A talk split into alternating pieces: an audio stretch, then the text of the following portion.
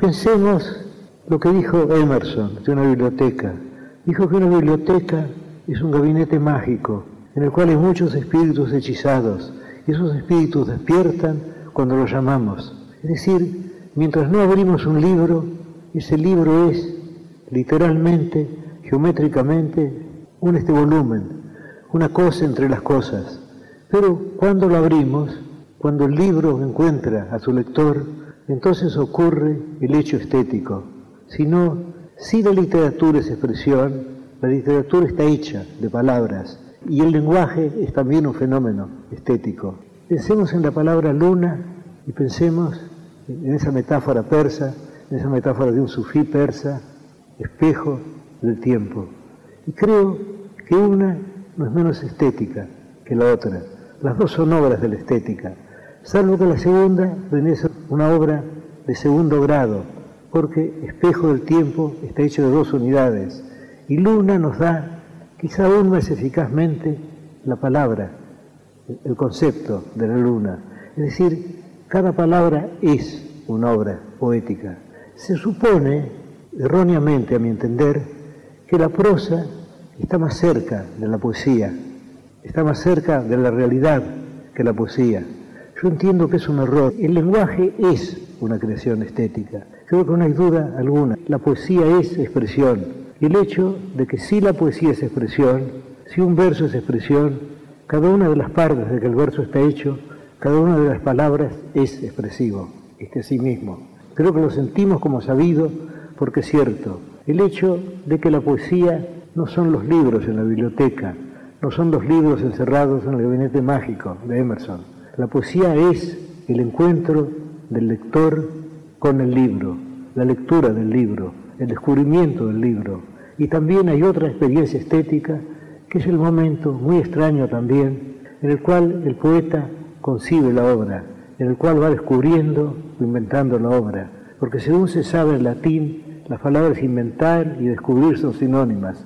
Aquello que dijo de Platón, de que descubrir es recordar, de lo cual Francis Bacon agregó que ignorar es haber olvidado. Es decir, ya todo está, pero tenemos que verlo.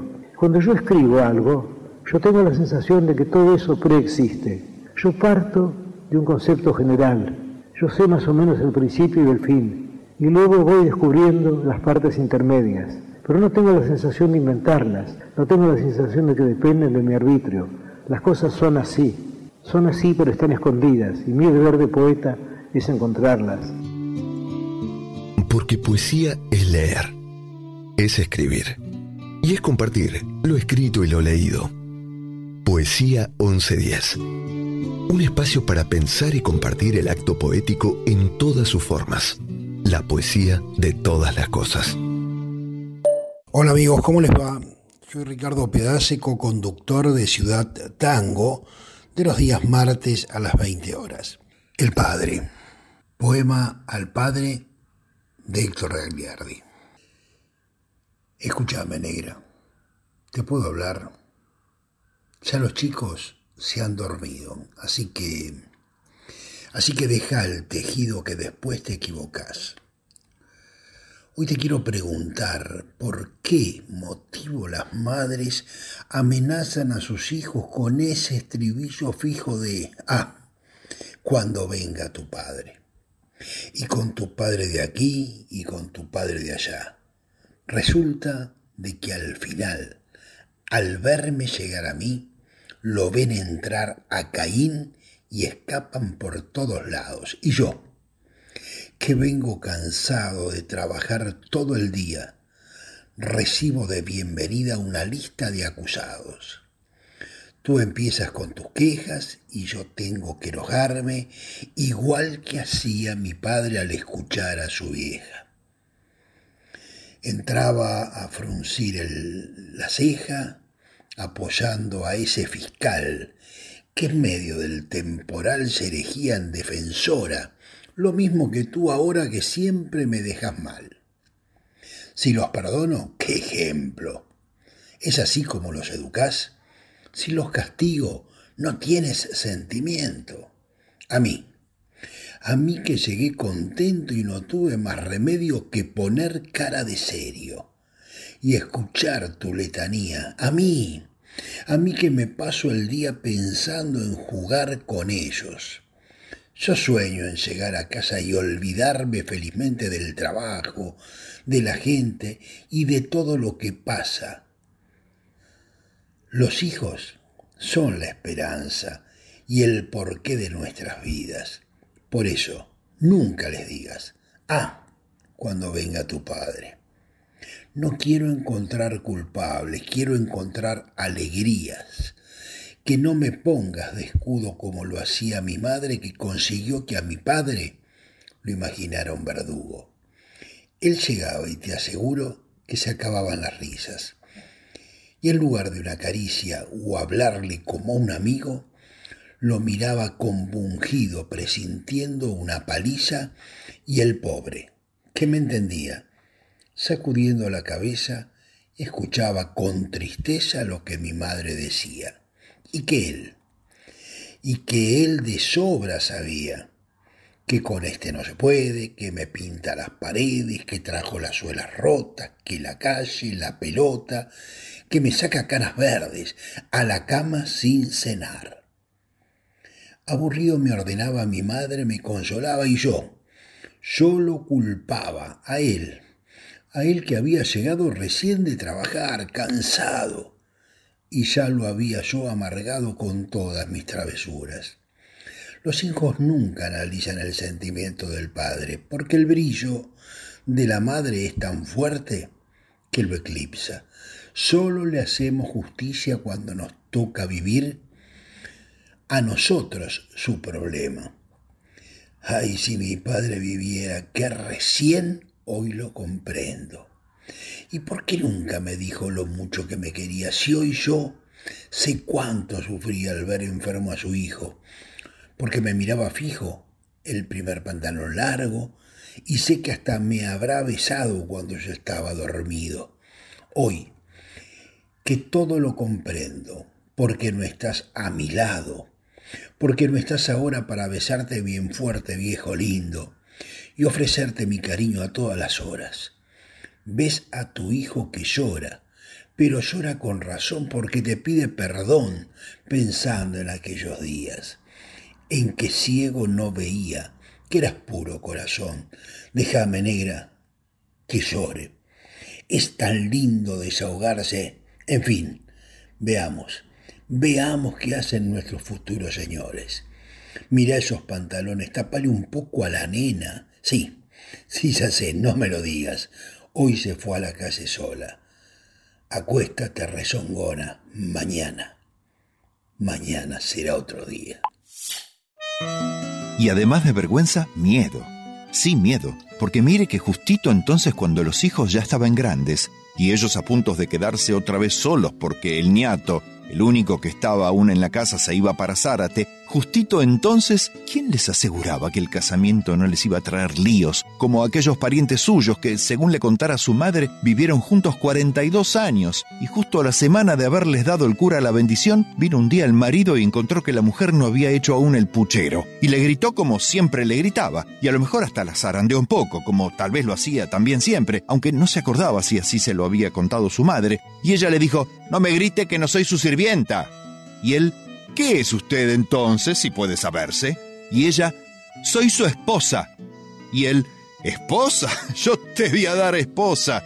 Y le dio una tunda como seguramente se la daba siempre, pero como con toda seguridad no se la volvió a dar porque la mujer comenzó a hacer un atado con sus cosas y a repartirse las otras.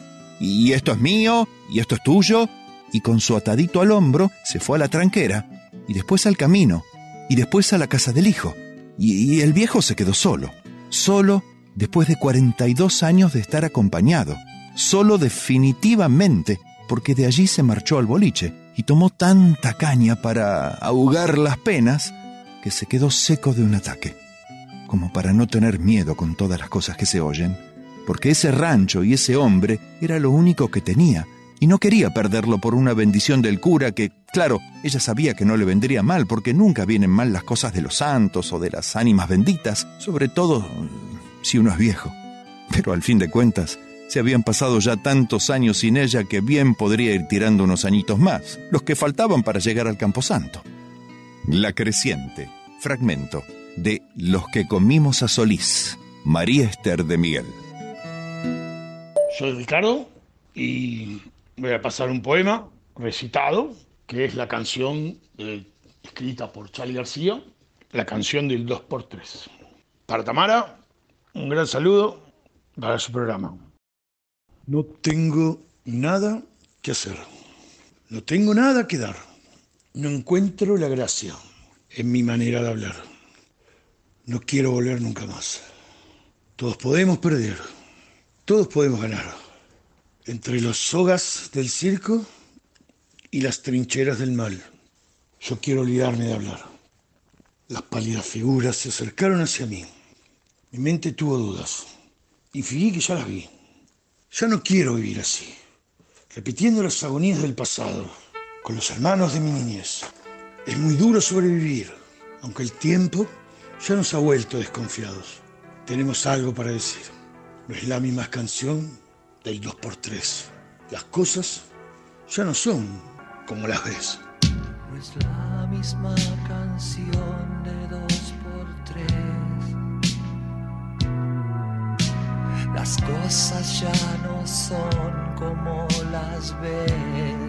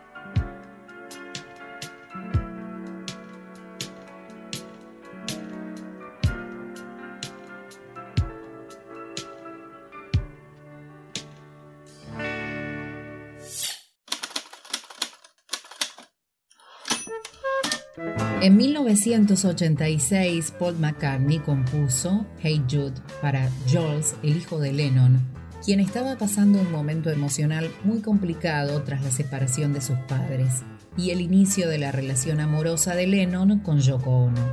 Llevaba cerca de una hora conduciendo, entonces apagué la radio e intenté componer una melodía.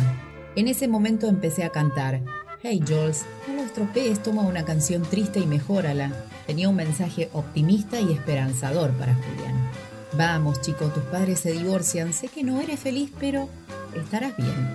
Contó McCartney en una entrevista cuando le preguntaron sobre esta balada que hoy es una de las más famosas, cantada, versionada y tarareada del mundo. Originalmente la canción se llamó Hey Jules, pero más tarde, cuando ya estaba en los estudios de grabación, el nombre de Jules sería cambiado por Jude por cuestiones de sonoridad. En 1987 McCartney le reveló el origen de su inspiración a su protagonista. Me contó que había estado pensando sobre mi situación todos estos años, sobre lo que tuve que pasar.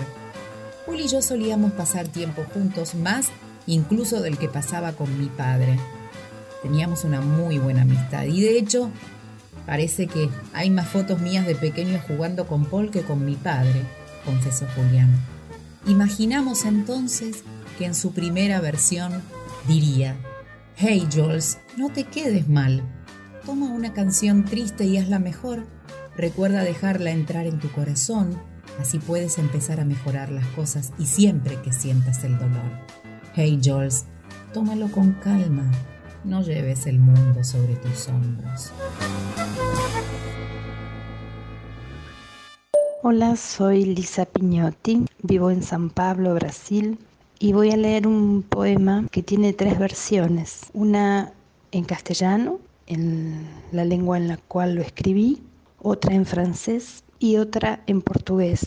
Las tres versiones las hice yo. La versión en francés se publicó en un librito que se hizo en pandemia en Francia por un editor de Rouen. El librito se llama Murmure-moi un poème. Es un proyecto hecho por clowns para leerles a los ancianos que viven en asilos en Francia que se llaman EPAD. Voy a leer las tres versiones. Viernes 6 a.m. de Lisa Piñotti. Todas esas manchas sobre la remera fucsia de la tía Nélida son de agua salada que cayó y cayó esta madrugada como un goteo intrínseco. Vendredi 6 a.m. Toutes ces taches sur le t-shirt fuchsia de tante Nélida sont d'eau salée qui est tombée et tombée ce petit matin comme un dégoûtement intrinsèque. Sexta 6 AM. Todas essas manchas na camiseta fúcsia da tia Nélida são de água salgada que caiu e caiu essa madrugada como um gotejamento intrínseco. El arte es la rebelión del hombre ante la malvada estupidez de los sucesos cotidianos. Alejandro Dolina. Los magos, los acróbatas, los clowns mueven los hilos con habilidad. Pero no es el terror a la soledad lo que hace a los payasos, uno rojo, otro blanco, para cantar. Oye, hijo, las cosas están de este modo. Una radio en mi cuarto me lo dice todo. No preguntes más. Charlie García, Instituciones.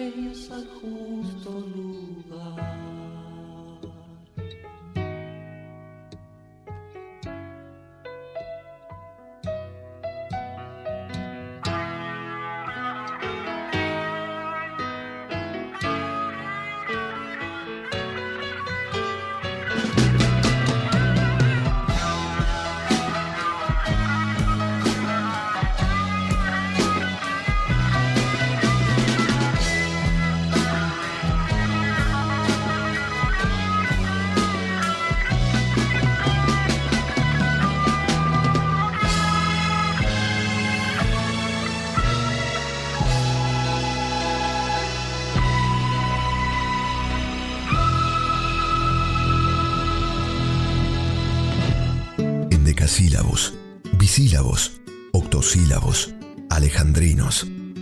Poesía 1110. Un espacio radial infinito para versos de cualquier medida. Hola, mi nombre es Karina Buono y hoy quiero compartir un micro monólogo de Eduardo Grilli que fue presentado para uno de los ciclos de teatro por la identidad y se titula Gameto Académico. Uf, ya estoy dentro. Qué oscuro todo acá. Pero calentito. Supongo que la mudanza tuvo que estar medio conflictiva. Digo, porque fue como una mudanza. Aunque le dicen donación, creo. Como sea. Hello, acá estoy. Bueno, ahora esperar. ¿Qué me deparará el destino? Frase cursi, pero es lo que siento. Uno no pudo decidir, pero si ellos lo hicieron por mí, mínimo voy a pedir tener una Play y un cuarto con un póster gigante de ACDC, porque voy a ser heavy. Lo decidí ahora, acá, en este momento. Es más, hasta estoy pensando hacer poco acá adentro, para que vayan captando cómo viene la mano. Según lo que presiento, porque eso de que presentimos es posta, mi nueva locadora es fan de Arjona. ¡Qué nivel! Dios, prometo ser buen hijo, pero no me sometas a sufrimientos extremos. Hablando en serio, yo ya hice mi parte. Me sometí a voluntades ajenas, aunque no tan ajenas. Mi viejo era piola. De cemental le decían en la barra. Y lo principal era de Racing. Y eso de los genes no me lo van a poder sacar. Vamos, academia, carajo. Pogo y catito de hinchada en esta panza va a haber. Si no se dan cuenta de lo que voy a querer ser es porque caí en cuna de sordos. ¿Saben que yo tenía un hermano? Corrijo, hubiera tenido un hermano. Pero no me quejo, ¿eh? El bobo era del rojo. Papá es de Racing, nene. ¿A quién saliste vos? Va, tu papá es de Racing. El nuevo mío ahora. Yo la verdad estoy un poco raro. Porque ¿saben una cosa? Mi nuevo papá es pelado. Y mi viejo, otra vez, el que era mi viejo, tenía más rulo que el pibe Valderrama. El otro día soñé que entraba en mi cuarto, mi nuevo papá, y con una podadora de cortar pasto me rasuraba el marote. Ni un rulo sobrevivió. ¿Cómo serán ellos? No físicamente, porque ya los vi. El pelado, ella tres décadas que parecen cuatro para darle el gusto a Arjona. Digo, ¿cómo serán? ¿Me dirán la verdad? Yo, todo bien, todo legal, social y culturalmente instalado y aceptado, pero mi papá era el otro, el que sufría por la academia. Y yo, acá adentro y acá y acá y acá, llevo información. No, nada de buchón. Cromoso más. Lo sorprendí con mi cultura, ¿eh? Y más, eh, tengo datos genéticos. Inviolables. Así que yo los voy a respetar, querer, pero ellos también me van a tener que querer, respetar y comprarme la 9 de Racing y una muñequera de cuero con tachas. Y bueno, ahora esperar. Si la fan de Arjona se porta tranquila, capaz hasta pueda pegarme un sueñito de unos meses. Y sueñe, claro. Por ejemplo, que mi nuevo papá me lleva un día al cilindro. Y mientras estamos los dos saltando, cantando la de allá abajo, pegado al alambrado, cantando casi más fuerte que nosotros, con unos rulos así enormes como los de Valderrama, uno que se da vuelta de repente y se queda observando a un pibito con unos rulos re parecidos a los de él. Y yo no sé por qué, levanto la mano y lo saludo sin dejar de saltar y cantar. Y él sonríe. Y por mirarme, se pierde el gol. y no le importa. Y todos empezamos de vuelta a cantar. Estás muy flaca. Te has convertido en un manojo de huesos. Podría pasar por todo si no fuera por los huesos. ¿Cómo puedes decir que tengo huesos? Cada movimiento que haces me clava un hueso. Estoy harto de huesos. Pero si he engordado, mírame. Si precisamente siempre me decías que estaba poniéndome demasiado gorda. Estuviste gorda. Ahora ya no estás gorda. Mírame. No estás bastante gorda, ni de lejos. Yo quiero una mujer gorda, con pechos llenos, como odres. Eh, ¿Tú quieres una vaca? No, yo quiero una mujer gorda. Hubo un tiempo en que quizás lo eras. Muchas gracias. Pero ahora, francamente, comparada con mi ideal, eres un manojo de huesos. Fragmento de El amante, de Harold Pinter. Hola, soy Denis Griffith.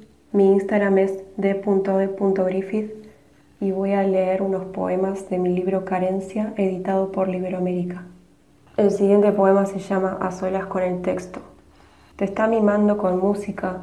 A ella alguna vez la acariciaron con crímenes que ahora son sinfonías que te deletrea. Escuchan tu canción favorita mientras leen tus poemas favoritos en tu soledad favorita. Su visión está en sus manos.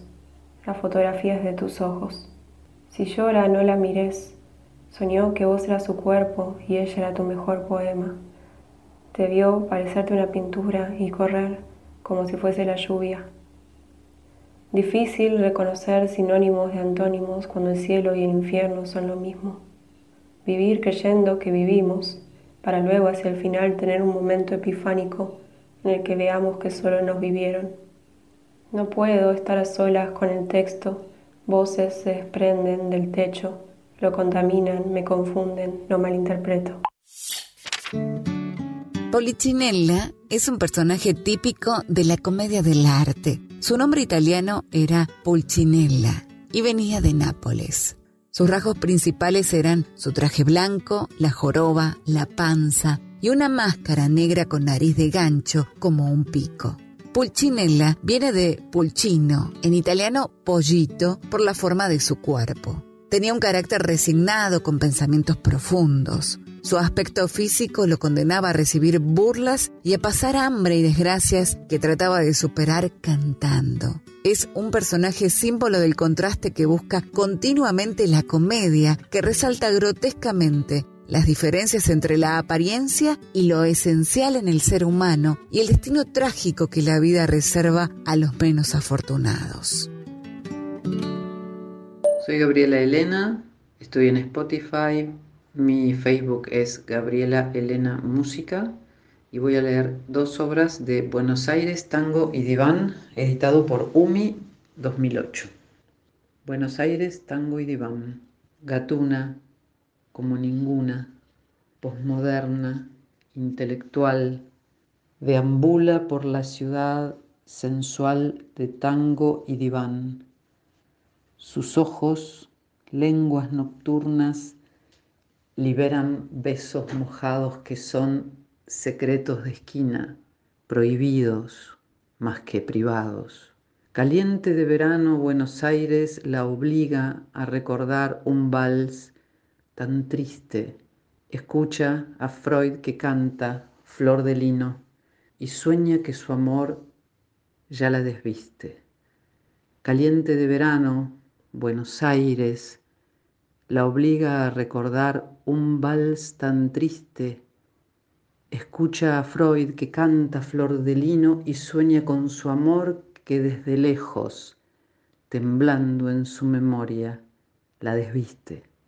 Su boca en la noche acaba relatos de amor porteño, susurros de soledades, cuentos húmedos de sexo. La bebo mientras mi cuerpo desarma, porque sus manos duermen mi pena de siempre, pena de tango apenado. Volví para que sus manos devoraran todo el llanto que murmuraba mi pena, pena de tango apenado. No soy un cascabel, Yo me presento, yo lo aclaro y les prevengo, no soy un cascabel. ¿Oyeron bien? ¿Qué voy a hacer? No me rechacen, pero no soy un cascabel. Me tildan de mina seria que lloro con el amor, que el vaso vacío veo, que hago del miedo mi voz. Yo no les miento, lo escuché, me lo dijeron. Les aseguro yo, no soy un cascabel. Me dicen que María Caca, que un poco excéntrica soy. Ojo, cuidado, me enfermo. Ojo, me enojo y me voy. El río en el que me río nunca el mismo río es. Perdónenme si no llego, si no llego a cascabel. La que es seria que se ría y que suene a cascabel. Si no es cascabel, ¿qué sería? Sería lo que debe ser. Todos los robots alrededor están muriendo, anhelando emociones y luchando constantemente. El sol salió y no se fue, no, no se fue. Extraterrestres contando sus dedos, repartiendo panfletos de luz para nosotros los pecadores. Las vibraciones más altas, frecuencias de vuelo, viviendo en la luz, porque la luz se asusta al morir. El sol salió y no se fue. No, no se fue. Lisa Germano, Reptile. Down on the corner.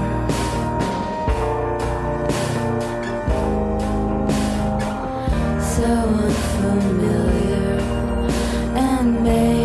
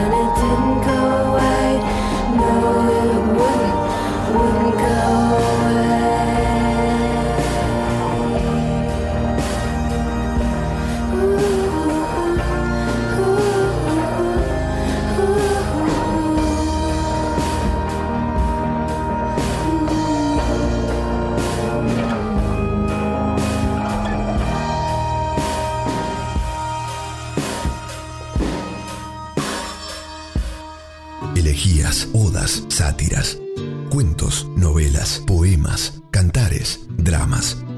Poesía 1110. Más de Estratón de Sardes, de la antología La Musa de los Muchachos, que escribió en el siglo II después de Cristo, y que son poemas que exaltan la homosexualidad y el culto al efebo, el culto griego al efebo. De Calícamo, odio el poema cíclico y no me gusta el camino que lleva de aquí a la muchedumbre. Detesto al muchacho que a todos se ofrece y no bebo en la fuente pública. Todo lo popular me repugna. Lisañas, tú eres hermoso, sí, muy hermoso, pero apenas termino de decirlo, responde el eco, ya es de otro. Marcelo Moreno, yo soy porteño. La aurora de Nueva York tiene cuatro columnas de cieno y un huracán de negras palomas que chapotean las aguas podridas. La aurora de Nueva York gime por las inmensas escaleras, buscando entre las aristas nardos de angustia dibujada. La aurora llega y nadie la recibe en su boca, porque allí no hay mañana ni esperanza posible. A veces las monedas en enjambres furiosos taladran y devoran abandonados niños. Los primeros que salen comprenden con sus huesos que no habrá paraíso ni amores deshojados. Saben que van al cieno de números y leyes, a los juegos sin arte, a sudores sin fruto. La luz es sepultada por cadenas y ruidos en impúdico reto de ciencias sin raíces. Por los barrios hay gentes que vacilan insomnes, como recién salidas de un naufragio de sangre. La Aurora, Federico García Lorca, poeta en Nueva York, 1929-1930.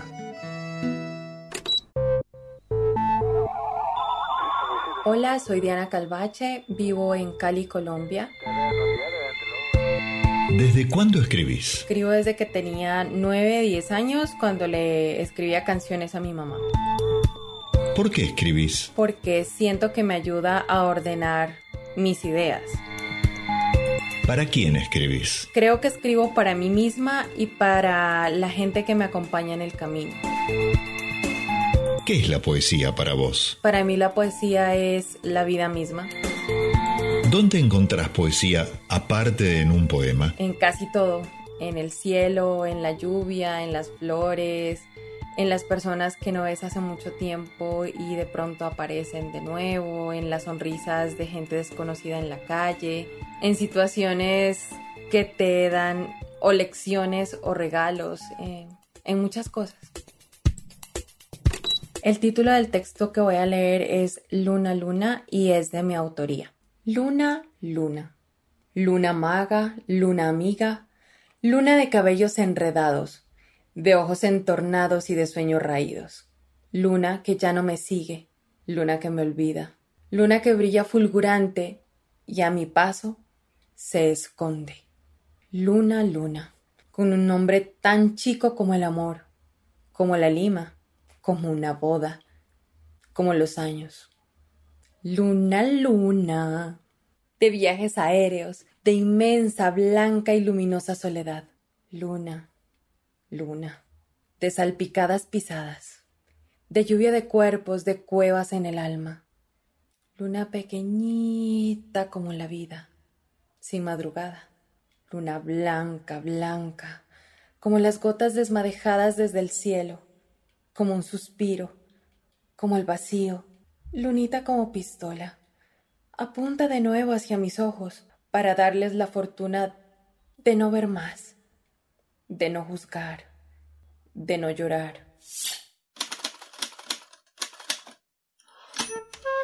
La canción Take These Waltz de Leonard Cohen es un poema de Federico García Lorca. El cantautor y poeta canadiense Leonard Cohen dedicó su álbum Poets in New York a Federico García Lorca. El poeta granadino era uno de los favoritos de Leonard Cohen y uno de los temas más conocidos de ese disco, Take These Waltz, una canción cuya letra es la traducción del poema del propio Lorca, titulado Pequeño Vals Vienés, incluido en su libro Poeta en Nueva York.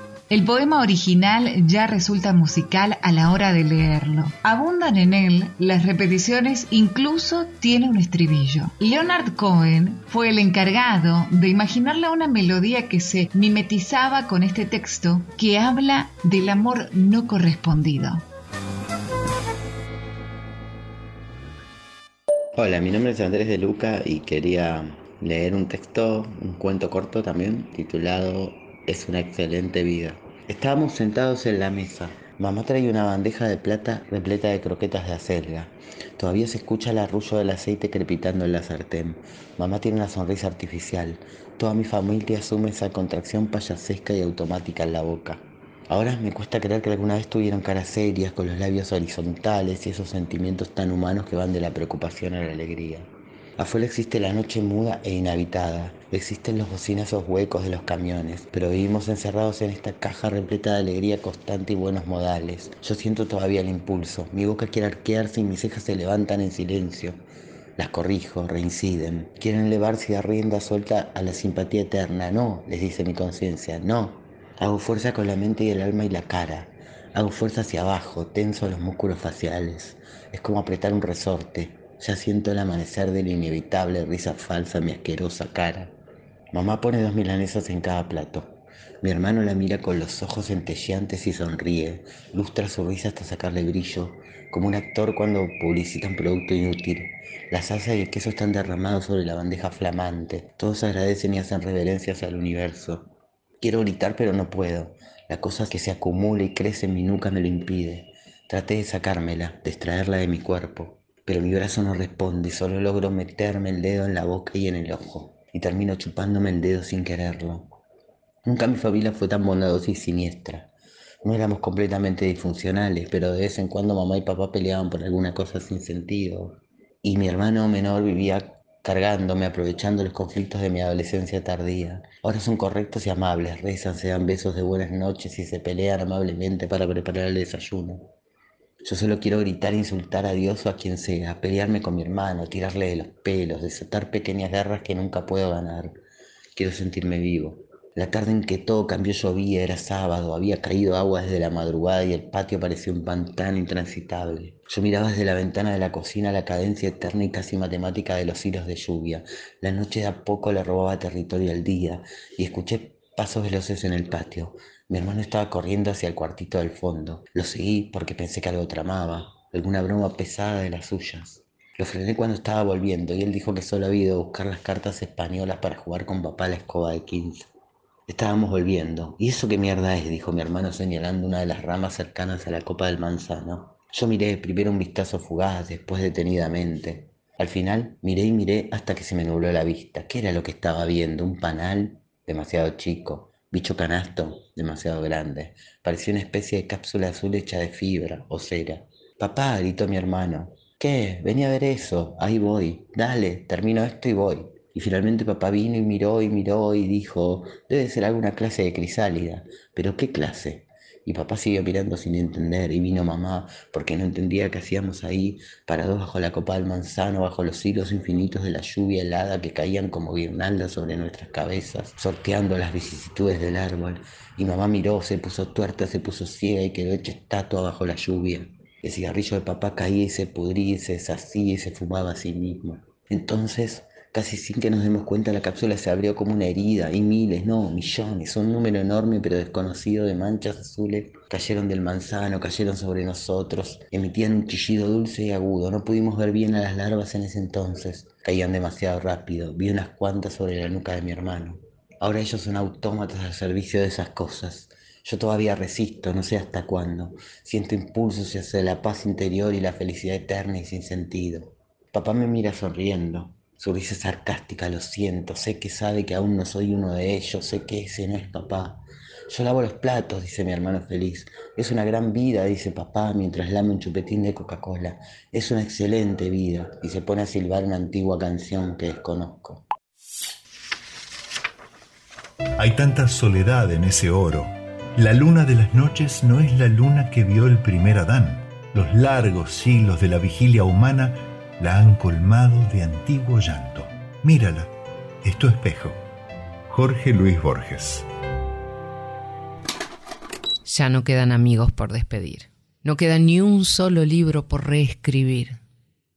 No quedan noche de vino ni amanecer, ni ropa tuya en mi suelo que recoger. No quedan cartas en blanco para quemar, ni mar, ni playa, ni barco que navegar.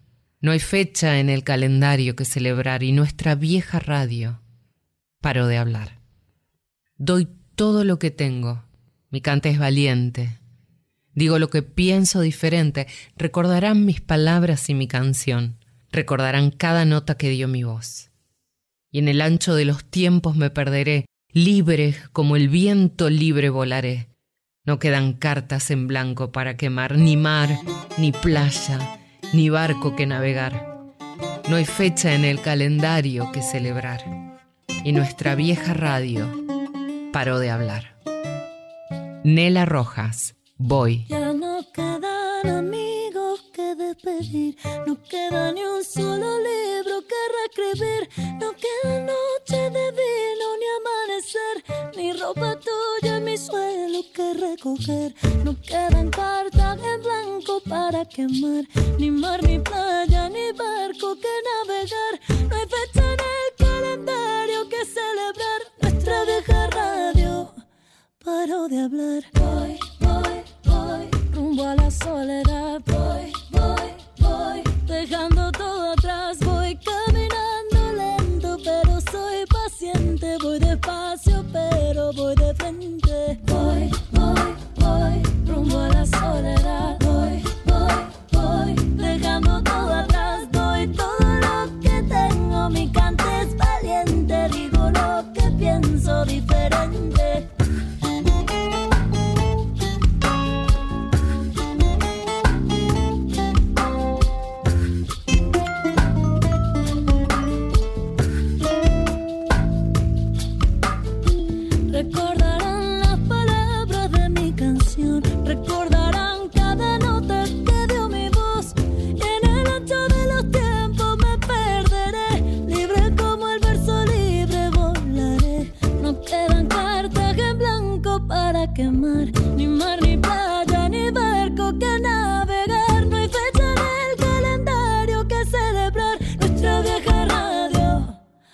Paro de hablar.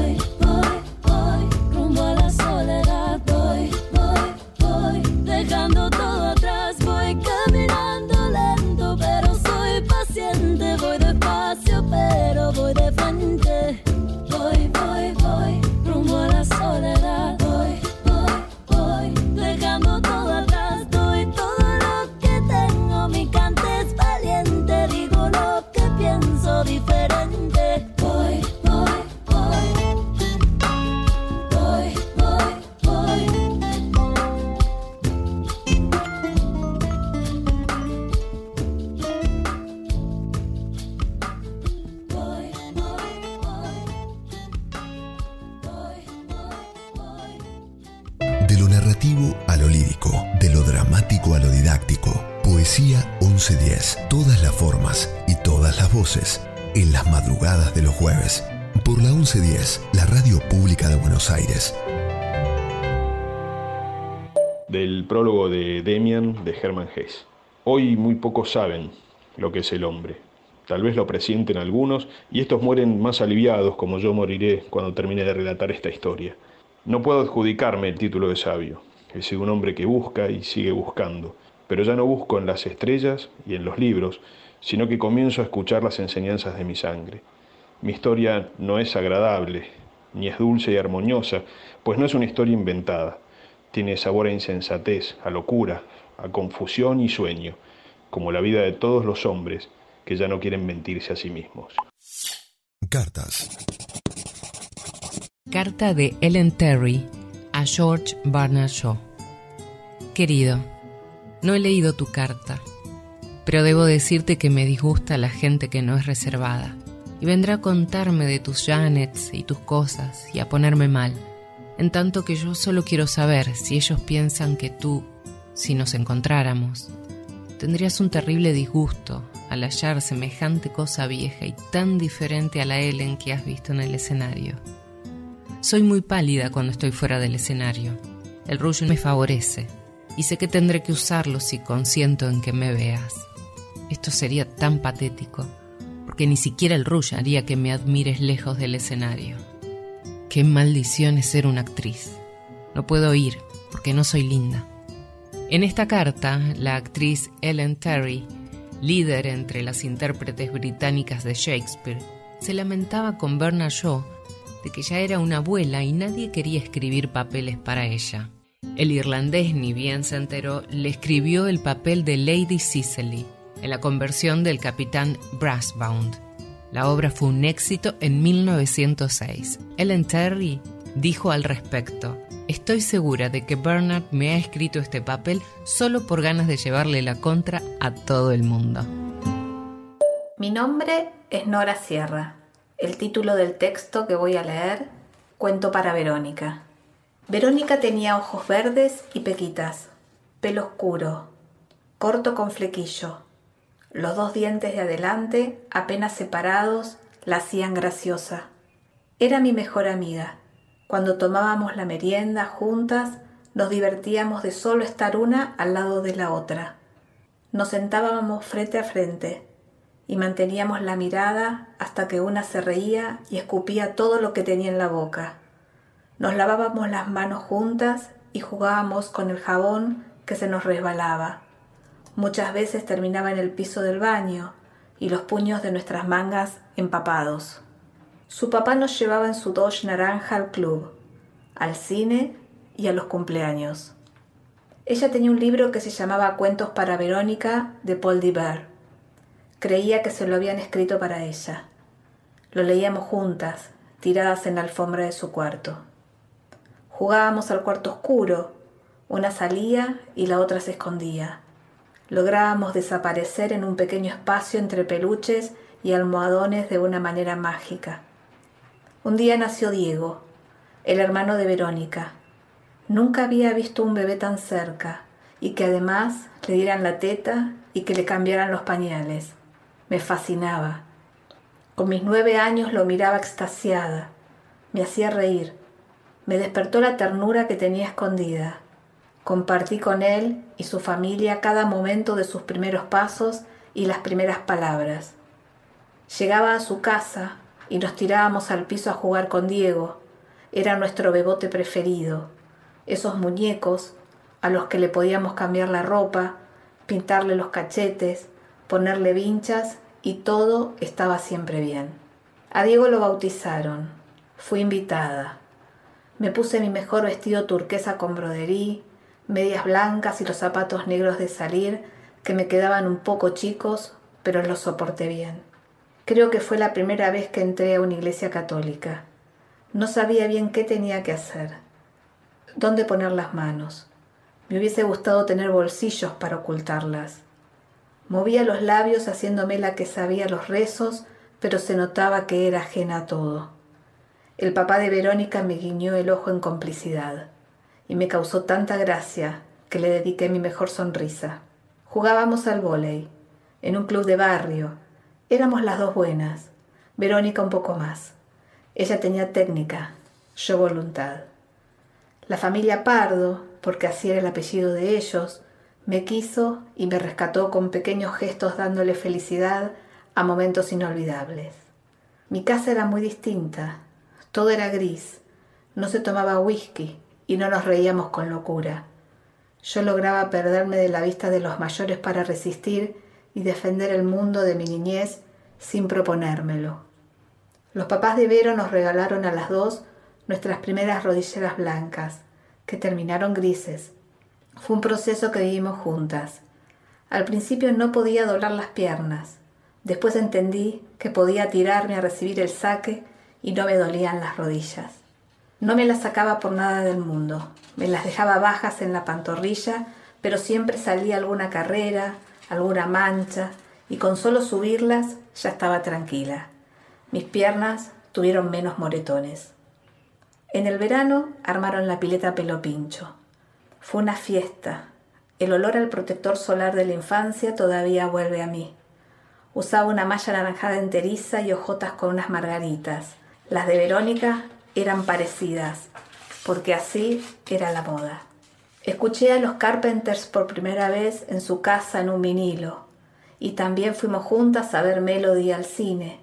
Me enamoré del protagonista, soñaba con besarlo y practicaba en el espejo del botiquín del baño. Tarareábamos todas las canciones de la peli dando vueltas de la mano. En el baile de fin de curso, cuando terminamos séptimo, bailé toda la noche con José Ortega. Era el más canchero de nuestros compañeros del colegio.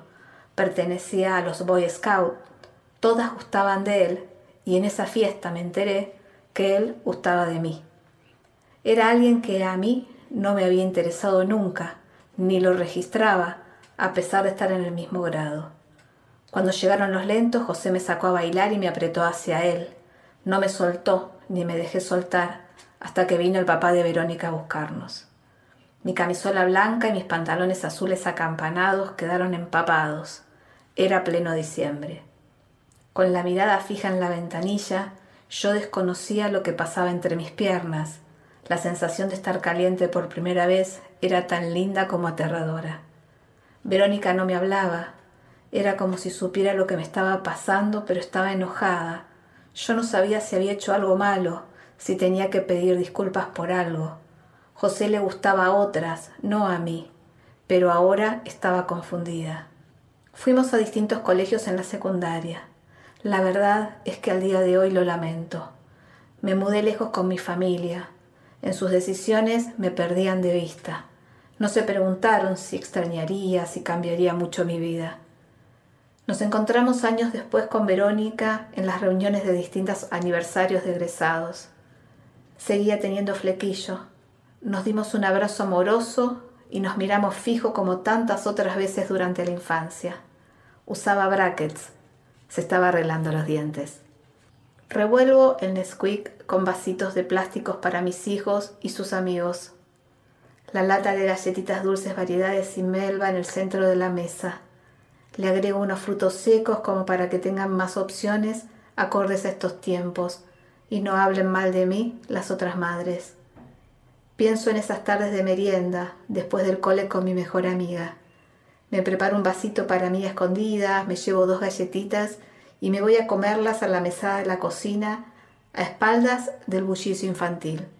Mojo en la leche la punta de una boca de dama, esa galletita que durante la infancia era la que siempre quedaba en el fondo del tarro. Nadie la elegía, pero ahora yo sí. Al meterla en la boca, apenas toca la lengua y con el paladar todo se vuelve blando y liviano. Vuelvo a mojarla completa y la trago. Cierro los ojos y no sé bien la edad que tengo. Cual travesura infantil, escondidas, me tomo todo el Nesquik de un sorbo. Me levanté temprano y anduve descalza por los corredores. Bajé a los jardines y besé las plantas. Absorbí los vagos limpios de la tierra tirada en la grama. Me bañé en la fuente que verdes achiras circundan. Más tarde, mojados de agua, peiné mis cabellos. Perfumé las manos con zumo oloroso de diamelas. Garzas quisquillosas, finas, de mi falda hurtaron doradas migajas. Luego puse traje de clarín más leve que la misma gasa. De un salto ligero llevé hasta el vestíbulo mi sillón de paja. Fijos en la verja mis ojos quedaron, fijos en la verja. El reloj me dijo diez de la mañana. Adentro un sonido de losa y cristales.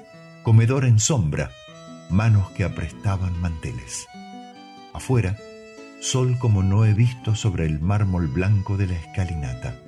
Fijos en la verja, siguieron mis ojos, fijos. Te esperaba. Sábado, Alfonsina Storni.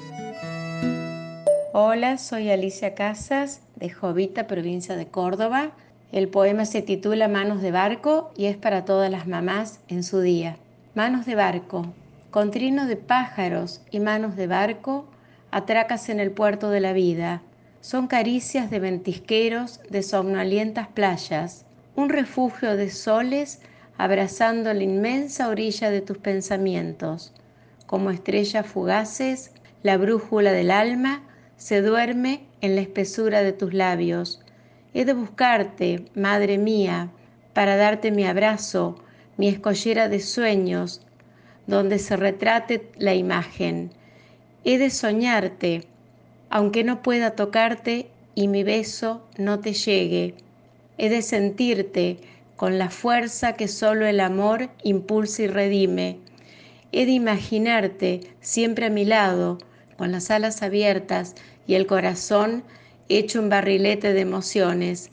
He de invocarte para que te quedes en la piel de los sentidos, alimentando los invencibles senderos del tiempo. Sabe Dios qué angustia te acompañó, qué dolores viejos cayó tu voz para recostarte arrullada en el canto de las caracolas marinas, la canción que canta en el fondo oscuro del mar, la caracola. Te vas, Alfonsina, con tu soledad. ¿Qué poemas nuevos fuiste a buscar? Una voz antigua, de viento y de sal, te requiebra el alma y la está llevando y te vas hacia allá como en sueños, dormida, Alfonsina, vestida de mar. Alfonsina y el mar, de Ariel Ramírez y Félix Luna, por José Carreras, con la Orquesta Sinfónica de Viena. Por la blanda arena que lame el mar, su pequeña huella no vuelve más. Un sendero solo de pena y silencio llegó hasta el agua profunda. Un sendero solo de penas llegó hasta la espuma. Sabe Dios qué angustia te acompañó, qué dolores viejos cayó tu voz para recostarte arrullada en el canto de las caracolas marinas. La canción que canta en el fondo oscuro del mar, la caracola. Te vas Alfonsina con tu soledad, qué poemas nuevos fuiste a buscar. Una voz antigua de viento y de sal te requiebra el alma y la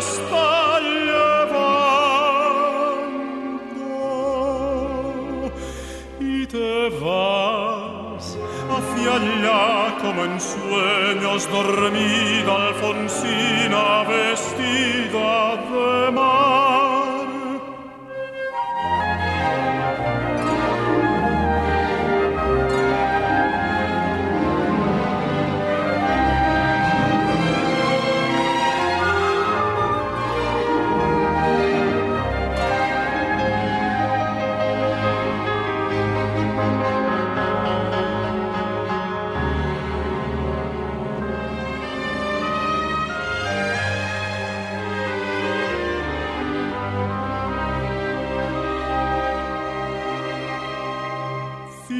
Cinco sirenitas te llevarán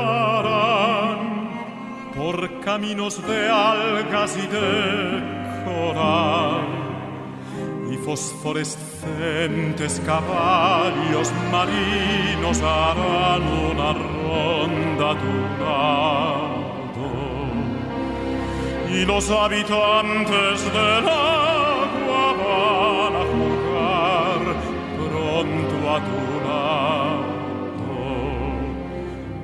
Bájame la lámpara un poco más, déjame que duerma nodriza en paz.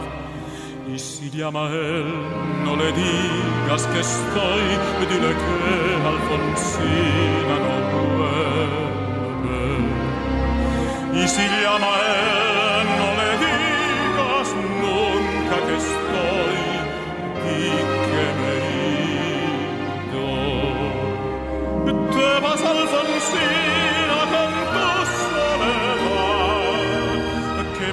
nuevos fuiste a buscar. Una voz antigua de viento y de sal te requiebra el alma y la está llevando.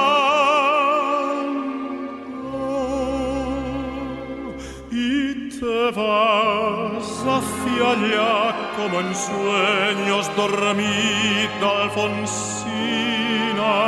vestida de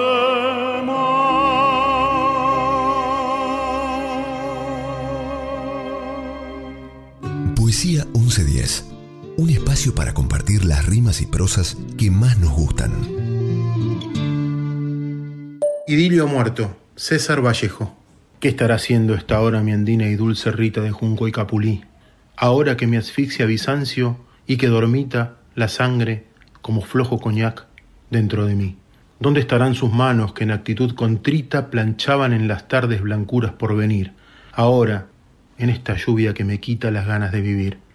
¿Qué será de su falda de franela, de sus afanes, de su andar, de su sabor a cañas de mayo del lugar? Ha de estarse a la puerta mirando algún celaje y al fin dirá temblando, qué frío hay, Jesús, y llorará en las tejas un pájaro salvaje. Mímesis o mimesis es un concepto estético con el que se denomina a la imitación de la naturaleza como fin esencial del arte. El arte es, para Aristóteles, en su manifestación ideal, la mímesis de la naturaleza. Su fin es de alguna manera imitarlo o crear una expresión análoga. Si bien mímesis es un sinónimo adecuado para analogía, en general se habla de mímesis cuando existe un parecido o semejanza de enorme exactitud con su original. De todas las artes, tal vez la manifestación paradigmática de la mímesis sea la literaria, ya que ésta lo abarca todo, lo físico y lo espiritual, el lenguaje, el modo de vida, los vestidos, los olores, las texturas, las emociones, en fin, porque cualquier elemento puede servir para captar más fielmente y describir con mayor precisión la realidad. Buenas noches, gente de Poesía 1110. Soy Ketty Mangione y hoy les voy a contar un relato incluido en mi libro Agua en Marte, Toda la muerte por delante. Se levantó como todos los días, sin necesidad de despertador, a las seis en punto. Se sentó en la cama, apoyó parte del cuerpo en el respaldo, en una posición muy poco ortodoxa y bastante incómoda. Buscó a tientas el revólver, que estaba sobre la mesa de luz, y sin ningún preámbulo se desrajó tres tiros en la sien derecha. Salió de la cama, las sábanas estaban mojadas de sangre fresca, que había caído encima de la otra, ya seca, ennegrecida y maloliente. Mientras avanzaba por el pasillo hacia la cocina, unas gotas gordas de líquido rojo brillante caían sobre los mosaicos sucios y deslucidos. Puso la pava sobre el fuego, le agregó una buena cantidad de cianuro al agua, preparó el mate y unas tostadas con un pan lactal mufado a la que le untó una manteca rancia que sacó de la alacena por donde las moscas y hormigas campaban a sus anchas. Puso todo en una bandeja de mimbre y lo llevó hasta la habitación donde su marido todavía dormía, tan pero tan profundo que ni siquiera lo habían despertado los tiros. Lo sacudió con ternura, al tiempo que le alcanzaba un matecito espumoso y calentito. Él reaccionó instantáneamente, necesitaba sentirse muerto antes de advertir el nuevo día. La tostada le supo a gloria y el mate un elixir. Miró a su mujer agradecido y volvió a dormirse, esta vez sobre el otro lado de la cama, apoyando la cabeza sobre la sangre fresca y el brazo izquierdo sobre la seca y rancia. Ella fue al baño. Siempre se sorprendía al verse en el espejo. Nada, ni una marca. Las manchas de sangre tampoco se reflejaban, los ojos, aunque secos y vacíos, no perdían la expresión y los movimientos involuntarios de los músculos y terminaciones nerviosas producían como una ilusión óptica. El reflejo devolvía a un ser vivo. Cuando por fin salió a la calle, se asombró de comprobar que nada o prácticamente nada había cambiado. Las calles seguían ahí, los coches campaban a sus anchas, camiones, taxis, alguien pasaba con bolsas, muchos corrían, otros se peleaban a gritos. Lo mismo que pasaba con el espejo, pasaba en la calle, con la gente, nadie notaba los orificios en la sien que ya eran no sé, a tres por día habían pasado cuántos, diez, quince días, años, ¿Qué importaba? Eran muchos. Al final no fue a ninguna parte. Volvió a entrar, su marido se había levantado, llevaba la cama a cuestas y a cada paso arrasaba con el aparatoso respaldo todo o lo poco todo que quedaba en pie. Las sábanas ahora estaban además de manchadas de sangre seca y fresca, llenas de lamparones verdes, mezcladas de baba, mate y cianuro. Se oía un teléfono, también sonaba el timbre, tímidamente primero, insistente y estridente después, hasta quedarse mudo, silencioso, muerto. A veces se miraban, él, su marido, veía los orificios de entrada y salida de las balas. También veía que su mujer tenía un solo ojo y un agujero enorme en la frente que se extendía hasta la parte posterior de la cabeza. Cuando ella se paraba frente a él, podía ver el cuadro que estaba en la pared de enfrente sin que ella se mueva. Ella también veía las uñas y el pelo largo de él, la calavera que tenía en lugar de cara y las cuencas de sus ojos vacíos y secos. Pero por esas cosas de la muerte, él no le decía nada a ella y ella, por no herir susceptibilidades, tampoco le decía nada a él. Ella fue a la cocina y preparó por enésima vez un carré de cerdo sin carré y sin cerdo para el domingo de Pascua. Se lo había prometido a su hijo. Él escribió sin lápiz y sin papel una lista de cosas para la picadita. Habían quedado en ver el partido de River juntos, tenían que romper la racha. Al rato se acostaron, se durmieron abrazados. En realidad se abrazaron después de dormirse. La mecha del quinqué se ha consumido ya casi hasta el final y comienza a chisporrotear y a emitir un agónico silbido. Tecla renueva el aceite, coloca una mecha nueva, la enciende y vuelve a la silla. Acto seguido pierde su mirada en la tenue llama, la cual solo alcanza a arrojar una mancha de luz en la oscura estancia, dibujando un anillo dorado en el techo. Lo único que ella puede distinguir en esos momentos es la candela y los frascos medicinales que reposan sobre el lavamanos. Botellas de cuarto de litro color verde mar con tapones amarillos, ampollas de cristal ambarino con el papel arrugado, botes negros con etiquetas blancas, cajitas llenas de polvos con pequeños sellos de lacre rojo. La cuchara descansa dentro de un vaso. El efecto óptico producido por el cristal hace que se vea del tamaño de un cucharón de servir. El medio limón parece una calabaza merced a las abultadas curvas procedentes de la fuente de luz. Todos los objetos cambian de forma y proporción en la falsa penumbra. Dan lugar a impresiones desconcertantes en su cerebro, a enfermizas imágenes acentuadas por la vigilia nocturna. La voluntad o el poder de suprimir ciertos pensamientos ha desaparecido, y estos nacen con libertad dentro de su mente, vienen al mundo como engendros monstruosos que la parturienta no reconoce como hijos suyos, aunque tampoco puede negarlos. Una bruja, fragmento, de August Strindberg, escritor y dramaturgo sueco.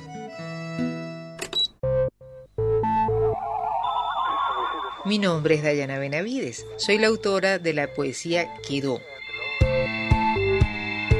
¿Desde cuándo escribís? Desde muy pequeña, desde que era adolescente, me gustaba mucho expresar las cosas escribiéndolas. ¿Por qué escribís? Porque es una manera de expresar, de protestar, de decir y además esto queda plasmado y se puede leer luego y reflexionar acerca de eso. ¿Para quién escribís? Para mí, principalmente para mí. Yo no escribo pensando en, en, alguien a quien va dirigido mi texto. Yo escribo porque es algo que quiero expresar. ¿Qué es la poesía para vos? Es sencillamente la naturaleza. La naturaleza para mí es poesía. Todo lo que veo a mi alrededor es poesía. ¿Dónde encontrás poesía aparte de en un poema? Encuentro poesía en eso, en las cosas sencillas, en las pequeñas cosas de la vida a la víbora de la mar. Por fin aquí han de llegar la paz que añoran muchos y los aires de libertad. Somos reflectores, podemos ver en la oscuridad. Somos cohetes que apuntan a las estrellas. Somos miles de millones de hermosos corazones. ¿Qué pasa con nosotros? ¿Qué pasa con todas las veces que dijiste que tenías las respuestas? ¿Qué hay de todos los planes que terminaron en desastre? ¿Qué pasa con el amor ¿Qué pasa con la confianza? Somos problemas que quieren ser resueltos. Somos niños que necesitan ser amados. Estábamos dispuestos, vinimos cuando nos llamaste. Pero hombre, nos engañaste. Y ya es suficiente. ¿Qué pasa con nosotros? Palos y piedras pueden romper estos huesos, pero entonces estaré listo. ¿Estás listo? Pink, what about? We can see in the dark. We are rockets pointed up at the stars. We are billions of beautiful hearts. And you sold us down the river too far. What about us? What about all the times you said you had the answers?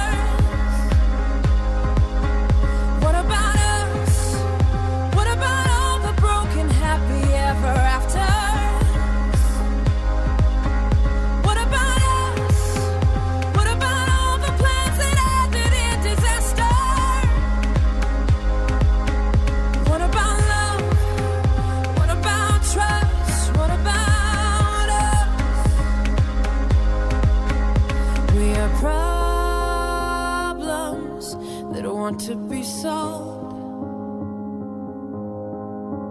We are children that need to be loved. We were willing, we came when you called. But man, you fooled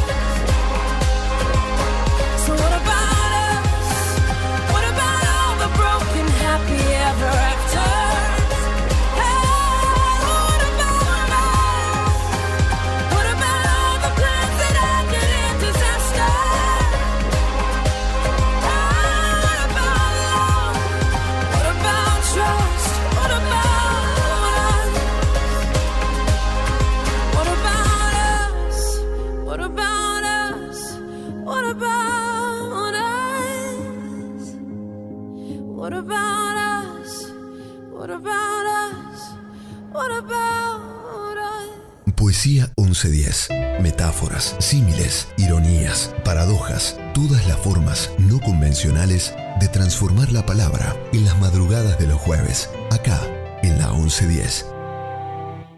Autor Alcides Gandolfi Herrero, de su libro de poemas Nocau Lírico. Particularidad, Alcides Gandolfi Herrero, exboxeador profesional de la década del 20 y del 30. Nocau Lírico. Antes de que me piante pa' la cortada oscura, antes de que la noche me encane el corazón, dejar quiero en mis versos con tinta de amargura mi lírico equipaje, bagallo de ilusión. Igual que una percanta con metejón fulero, la vida me dio todo, fama, guita y amor. Yo soy como un refugio de tango arrabalero, mezcla de camba y lunfa, de guapo y soñador. Viviendo está mi verso un cacho del pasado, de la vida rumflera del escenario aquel, ya todo se ha perdido, ya todo se ha pirado. Francesa, Farra, Bronca, Armenón y Gardel. Al embocar el corso que rueda entristecido, hoy juno la comparsa que brilla media luz. Los recuerdos, fantasmas de lo que uno ha vivido, los llevo aquí en mi pecho para remachar mi cruz. Pero antes de piantarme, batirte yo quisiera, batirte mina, el justo, sin grupo mi querer, que está aquí, en este errante poeta, Quijote y Calavera. Busca un nido al cansancio y es tu pecho, mujer. Por eso me deschavo, por eso yo te canto en este round postrero te juro que me has dejado como nadie ha podido, durmiendo en el encanto del apolillo dulce de un lírico knockout. Samuel Beckett y el destino. Yo tenía escaso talento para la felicidad, solía decir respecto a los años de su juventud, Samuel Beckett. Cuenta la leyenda que con ácido humor había construido el propio Beckett que éste había nacido marcado por el signo de la fatalidad. A Beckett le divertía decir que había llegado al mundo un Viernes Santo y que, para colmo, este había sido Viernes 13. Era una marca de la predestinación al sufrimiento de la que se lamentaba. La verdad, y así consta en su partida de nacimiento, era que nació un mes después de esa fecha. Hola, mi nombre es Unai Rivas Campo y mi Instagram se llama igual que yo. Este poema que voy a leer se llama Ahí y es de mi libro Ángel Sucio. El libro no se encuentra porque cometí el error de editarme a mí mismo y me gasté el dinero de la segunda edición en vino. Pero bueno, si quieren me contactan y se los mando por PDF. El poema dice así. Puedes llenarte las manos de tierra, marcharte, correr, ocultarte bajo una tonelada de cemento. No importa. Eso sigue estando ahí, ahí, mordiendo, clavado en el costado, ahí, rompiendo lentamente el hueso, ahí, mientras caminas, duermes, eso sigue estando ahí. Cuando asistes a los cumpleaños de tus amigos, cuando sales a festejar el fraude y vuelves a casa y te dejas caer de espaldas sobre un océano de navajas, eso sigue estando ahí, clavado en el costado, rompiendo lentamente el hueso, cuando pones tu mejor cara en las entrevistas de trabajo, cuando sabes que nada en este mundo ya te puede matar, eso sigue estando ahí. Y te ríes, y te ríes hasta tapar con carcajadas el olor a pucho mal apagado, y les cuentas a todos las mentiras que sabes que quieren escuchar, hasta creértelas un poco, aunque nada de eso importa porque hace tiempo que estás roto, la lluvia ha dejado de mojarte y eso sigue estando ahí. No mire lo que hagan los demás. No se le importe un pepino de lo que opine el prójimo. Sea usted, usted mismo sobre todas las cosas, sobre el bien y el mal, sobre el placer y sobre el dolor, sobre la vida y la muerte. Usted y usted nada más. Y será fuerte como un demonio entonces. Roberto Art, Aguafuertes Porteñas. El sol es una naranja dulce y jugosa. En las siestas las gallinas cacarean y lo pican, ovillan lana las mujeres y cruzan lagartijas en el camino. El sol es un aromo recién abierto, un crisantemo, y yo lo dejo entrar en mi alcoba y lo dejo reclinar su cabeza de pétalos en mi almohada. Se acomoda en mi regazo, y me calienta el vientre como un amante, un hijo, un gato gris. El sol es la única moneda de oro que me ha tocado en suerte y por eso y hasta el fin me lo bebo a mediodía. Klaus Baldovín, Río Cuarto, 1928, Córdoba, 1995. No lo sé, nadie lo sabe. ¿Por qué canto el fado? En este tono hiriente de dolor y llanto. Y en este tormento, todo el sufrimiento, siento que el alma, el interior se calma en los versos que canto. Fue Dios que dio su voz de aliento, luz al firmamento y poner azul en las olas del mar. Fue Dios que puso en mi pecho un rosario de plumas que me estoy deshaciendo y lloro y canto. Foi Deus, de Alberto Janes, por Anabela. Sabe.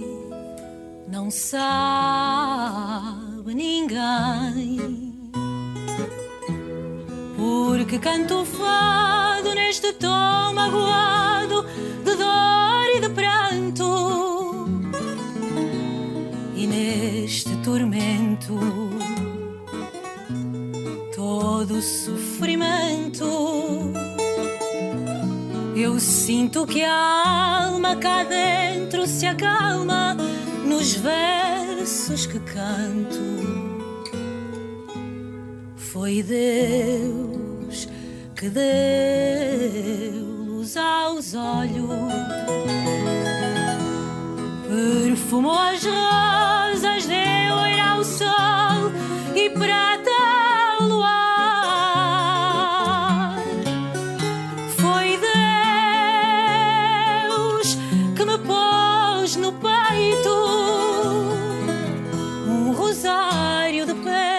penas que vou desfiando e choro a cantar.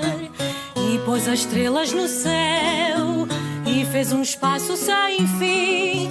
Deu luto às andorinhas.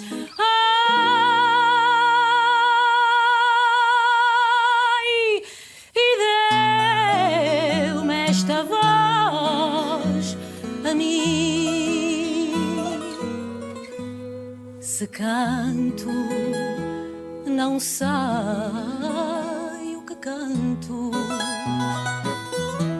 Misto de ventura, saudade e ternura, ou talvez amor.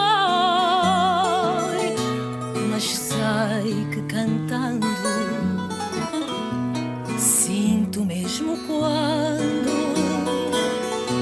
se tem um desgosto e o pranto rosto nos deixa melhor. Foi Deus que deu voz ao vento, luz ao firmamento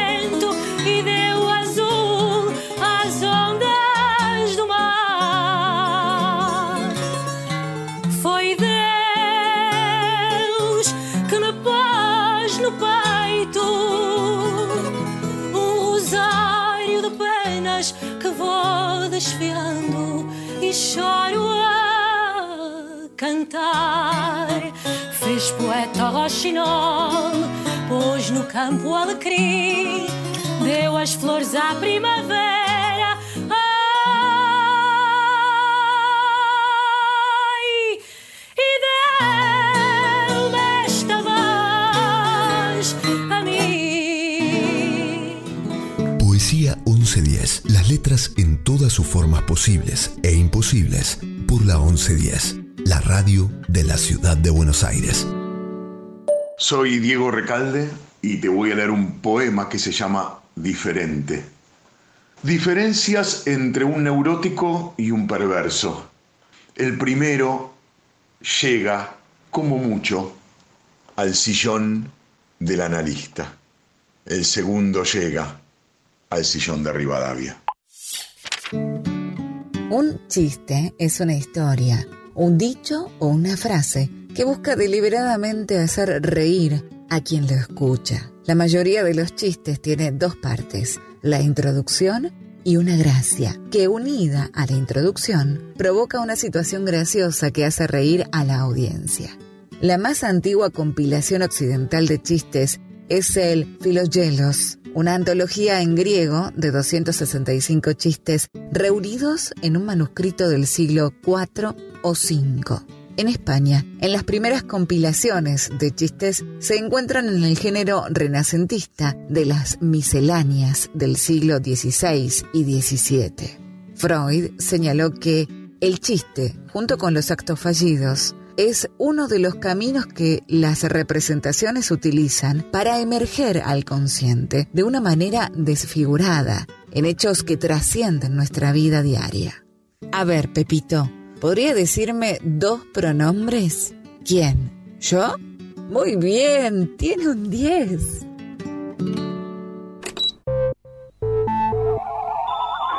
Hola a todos, a todas, a todos. Soy María Victoria. Nací en Buenos Aires, pero no pertenezco a ninguna parte. Me considero más bien del mundo y actualmente estoy viviendo en Tucumán. ¿Desde cuándo escribís? Escribo más o menos desde los 18 años.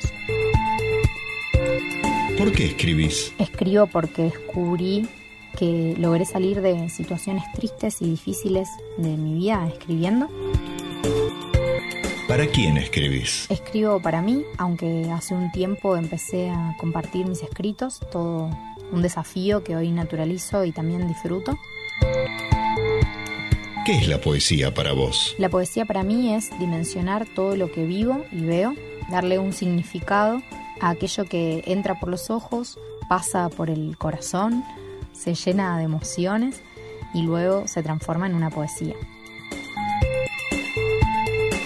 ¿Dónde encontrás poesía aparte de en un poema? En la naturaleza, en la amistad, en los vínculos que nutren, en los animales, en la noche, en el día. Bueno, voy a compartir un poema que escribí que se llama Monte Sensible. La imaginación no se detiene. La selva tiene un sinfín de oportunidades. Su esencia se materializa en sus longitudes. Su energía vibra incesante y la calma es inversa a lo que manifiesta su paisaje imponente de colores. El universo liliputiense crece en cada rincón. La humedad después de la lluvia favorece su creación. La vida silvestre brinda una colección infinita con sus creaciones inusitadas. Es que las semillas del cedro tienen forma de flor. El lapacho pinta cada rincón. La cigarra forma parte del encuentro y su presencia se complementa con el vuelo cercano de aquel mundo de mariposas posando. El monte colmado de lianas se asemejan a la libertad que define aquel sueño recurrente. Como un acto originario, la mente se transporta a lo primitivo. Lo simple parece haber estado subestimado, y para las almas predispuestas queda en un segundo plano el hábito mundano. La paz conecta perfectamente con lo elemental. Al sosiego se le interpone la adrenalina, de sentir esa invisible y voraz energía de la tan famosa presencia felina. Resulta improbable ese encuentro, pero en cada sendero, rodeado de monte, agua cambiante y tierra colorada, resulta sencillo despertar ese pensamiento acelerado. El misticismo de aquel pájaro melancólico, que al aparecer la luna se oye su canto, y en ese instante resulta ineludible su protagonismo para los ojos de aquella curiosidad despertando. La selva tiene respuestas, será su aire o su dicotomía de estar tan expuesta, y que a su vez su grandeza sea capaz de tapar otras injustas realidades. La existencia del clasismo invade las desigualdades. La impotencia cede porque el monte tiene una fuerza contagiosa. Indudablemente aquí cualquier lucha se vuelve ambiciosa. Muchas gracias por escucharme. Que tengan bonita semana. Hoy la palabra meme hace referencia a una imagen con textos brevísimos, generalmente en tono irónico, que inundan las redes sociales. Fue el británico Richard Dawkins el primero en utilizar la palabra en su libro El gen egoísta. Es una derivación del griego mimema, que significa algo imitado. hace entonces referencia a una forma de representación que transmite memoria social y cultura. Esas imágenes que a diario vemos, sobre todo en las redes sociales, son una representación de cultura, ideas y situaciones que vive la sociedad y que se propagan con enorme facilidad, manteniendo por eso una categoría de actualidad absoluta.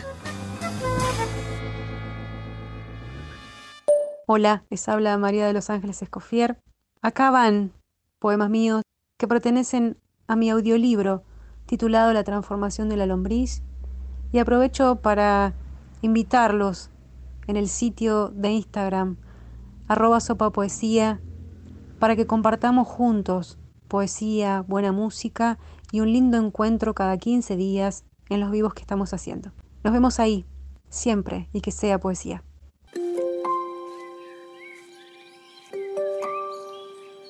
Necesariamente tus ojos una hamaca paraguaya bordada de verduras frescas, una calecita piloteada por elefantes y delfines, una cama elástica para saltar cuando la arena queme los pies en el Sahara.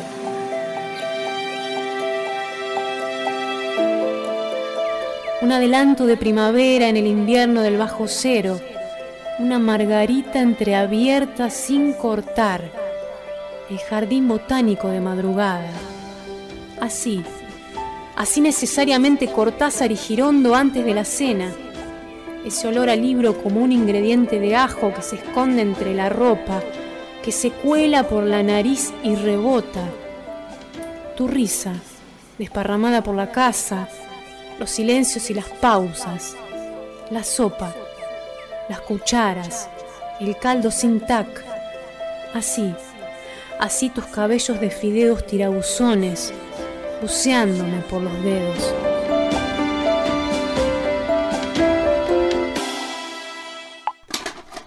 Mírame los ojos a las millas. Mírame esta roca cómo brilla. Te dejo San Lorán en la mejilla. Si quieres hablarme, siéntate en la silla. Tagueado tu nombre en la pared para que reviente ese cuerpo. Mi manera de vestir dejéte, tirando horas sin carnet, Bájalo, súbelo, tócate. Muerde si tienes que morder. Apalé, de Rosalía Vila Tobela y Pablo Díaz Reya, por Rosalía.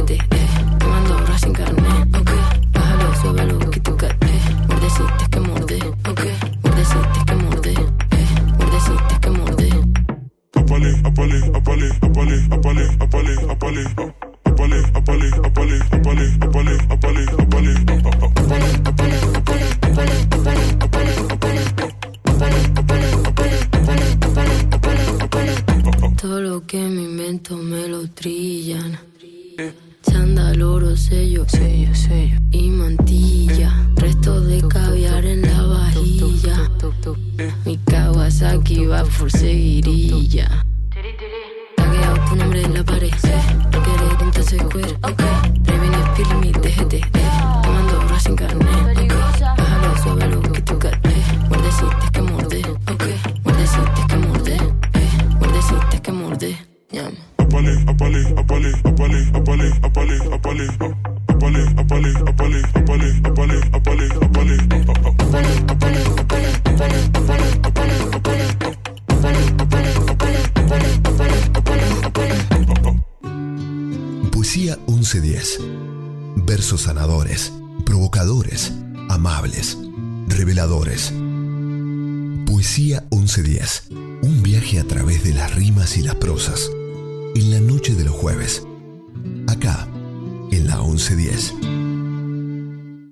Sabrás que no te amo y que te amo, puesto que de dos modos es la vida. La palabra es un ala del silencio. El fuego tiene una mitad de frío. Yo te amo para comenzar a amarte, para recomenzar el infinito y para no dejar de amarte nunca. Por eso no te amo todavía. Te amo y no te amo como si tuviera en mis manos las llaves de la dicha y un incierto destino desdichado. Mi amor tiene dos vidas para amarte. Por eso te amo cuando no te amo y por eso te amo cuando te amo. Es uno de los 100 sonetos de amor de Pablo Neruda. Soy Graciela Fernández Meijide. Algunas veces encuentras en la vida una amistad especial, ese alguien que al entrar en tu vida la cambia por completo, ese alguien que te hace reír sin cesar, ese alguien que te hace creer que en el mundo existen realmente cosas buenas, ese alguien que te convence de que hay una puerta lista para que tú la abras. Esa es una amistad eterna.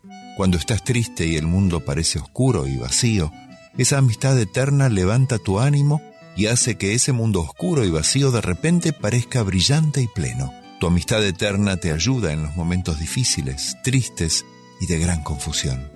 Si te alejas, tu amistad eterna te sigue. Si pierdes el camino, tu amistad eterna te guía y te alegra. Tu amistad eterna te lleva de la mano y te dice que todo va a salir bien. Si tú encuentras tal amistad, te sientes feliz y lleno de gozo porque no tienes nada de qué preocuparte. Tienes una amistad para toda la vida, ya que una amistad eterna no tiene fin. Algunas amistades son eternas. Pablo Neruda.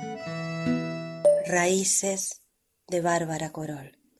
La veo con sus manos manchadas de tiempo, hilando en la rueca vellones eternos las arrugas de su piel delicada disimulan señales y miedos, vestigios de terruños lejanos, dolores ingratos y pasiones agrestes.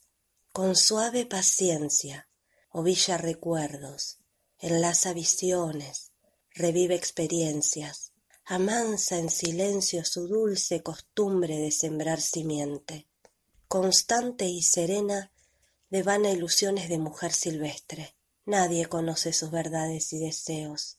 Sólo sus labios probaron secretamente sal de lágrimas inesperadas y miel de risas merecidas. Sus ojos claros se pierden en el remoto olvido del ocaso. Una ternura infinita naufraga en su pecho esclavo y sin amo. Ahuyenta sus culpas con sabia pereza, mastica perdones y suplica al cielo amparo de soles y esperanzas longevas. La esquivo y la busco. Ella se amalgama al rústico paisaje que abriga mi alma. Mi destino lleva su rastro de polvo y tejido de estrellas, su pálida fragancia de flores marchitas. Algo de su esencia habita en mi sangre y nutre mi historia.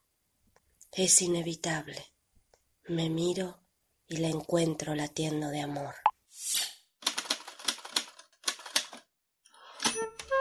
Julia Bolton Holloway, investigadora americana, descubrió manuscritos de Dante Alighieri que, más de siete siglos después, nos ofrecen una visión de su caligrafía. Estos presentan el diseño de un cuadrado impuesto sobre un círculo, un concepto que luego el escritor utilizó para describir su visión de Dios. La ex profesora de estudios medievales en la Universidad de Princeton, en Nueva Jersey, después de convertirse en monje y pasar un tiempo aislada en Toscana, se dedicó al estudio de la vida y la obra del maestro de Dante, Brunetto Latino. Tropezó así con un trabajo que se hallaba escondido en dos bibliotecas italianas en Firenze y la Ciudad del Vaticano, atribuidas al padre de la lengua italiana. Los escritos datan de finales del siglo XIII, la época en la que el poeta era estudiante en Florencia y alumno de Brunetto Latino, un filósofo erudito, notario, político y estadista italiano. Holloway mencionó que la escritura del Dante en su juventud era como la de un escolar, pero con un excelente dialecto toscano y esbozos de su genio. Aparecen insinuadas algunas de las ideas de su obra maestra, la Divina Comedia. Holloway ha estudiado a latino durante cinco décadas y comenta que el maestro de Dante aparece en la Divina Comedia en la sección del infierno, reservada a los sodomitas, motivo que ha dado lugar a innumerables conjeturas y estudios. Encuentro. Cruzando los brazos, cerrando los puños, con los ojos tristes y los labios sucios, llegué a tu mundo. ¿Qué tenés, amor? ¿Qué tenés que cambias todo? Yo nunca te conocí, pero hoy te percibí planeando en lo alto, en un sueño perdido. Hoy noté tu existencia entre tiernas palabras y en un rostro sencillo. Por eso mi sollozo se transforma en un grito ¿Por qué no venís, amor? ¿Por qué no llenas mi vida ahora que te reclamo? ¿Por qué? Si te abro estos brazos que antes apretaban sueños, ¿dónde vivís, amor? Saldré a buscarte por cualquier sendero te buscaré en el fondo de los hombres, donde dicen que hay hermosos puertos.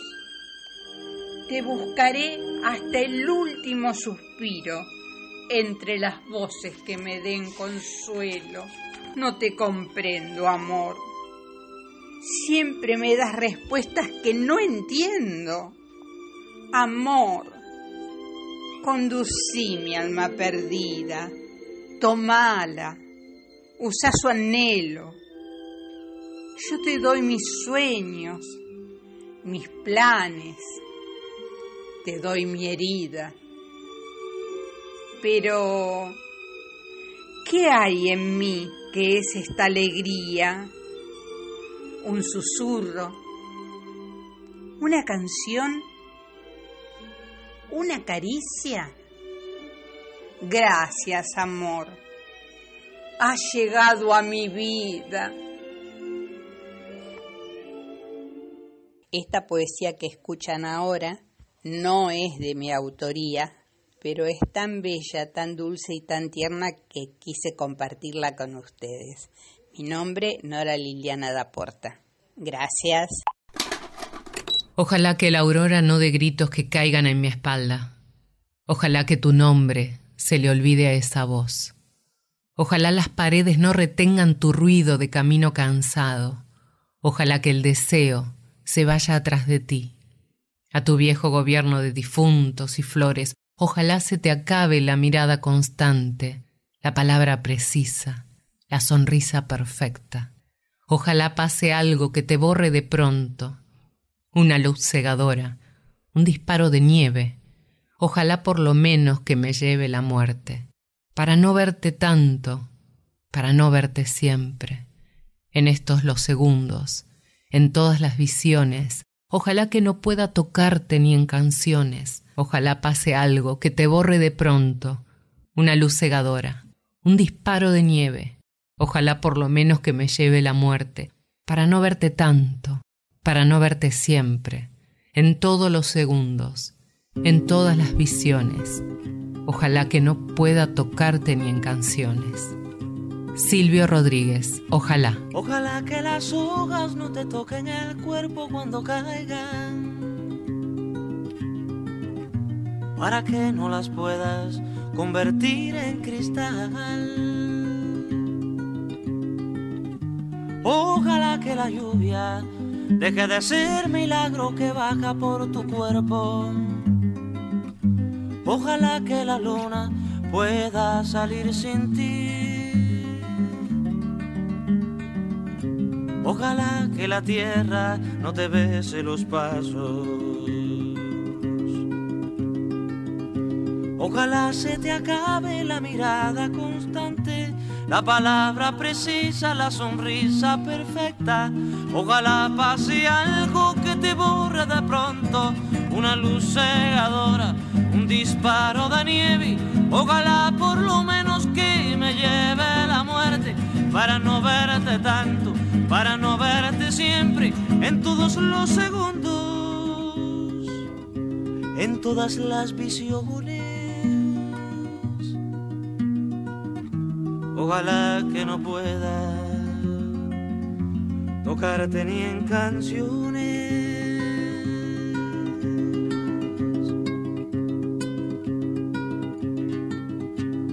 Ojalá que la aurora no dé gritos que caigan en mi espalda. Ojalá que tu nombre se le olvide a esa voz.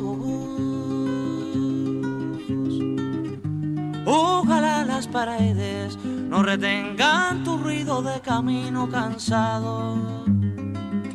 Ojalá que el deseo se vaya atrás de ti. A tu viejo gobierno de difuntos y flores. Ojalá se te acabe la mirada constante la palabra precisa, la sonrisa perfecta. Ojalá pase algo que te borre de pronto, una luz cegadora, un disparo de nieve. Ojalá por lo menos que me lleve la muerte para no verte tanto, para no verte siempre, en todos los segundos, en todas las visiones. Ojalá que no pueda tocarte ni en canciones. Ojalá pase algo que te borre de pronto. Una luz cegadora, un disparo de nieve. Ojalá por lo menos que me lleve la muerte para no verte tanto, para no verte siempre en todos los segundos, en todas las visiones. Ojalá que no pueda tocarte ni en canciones.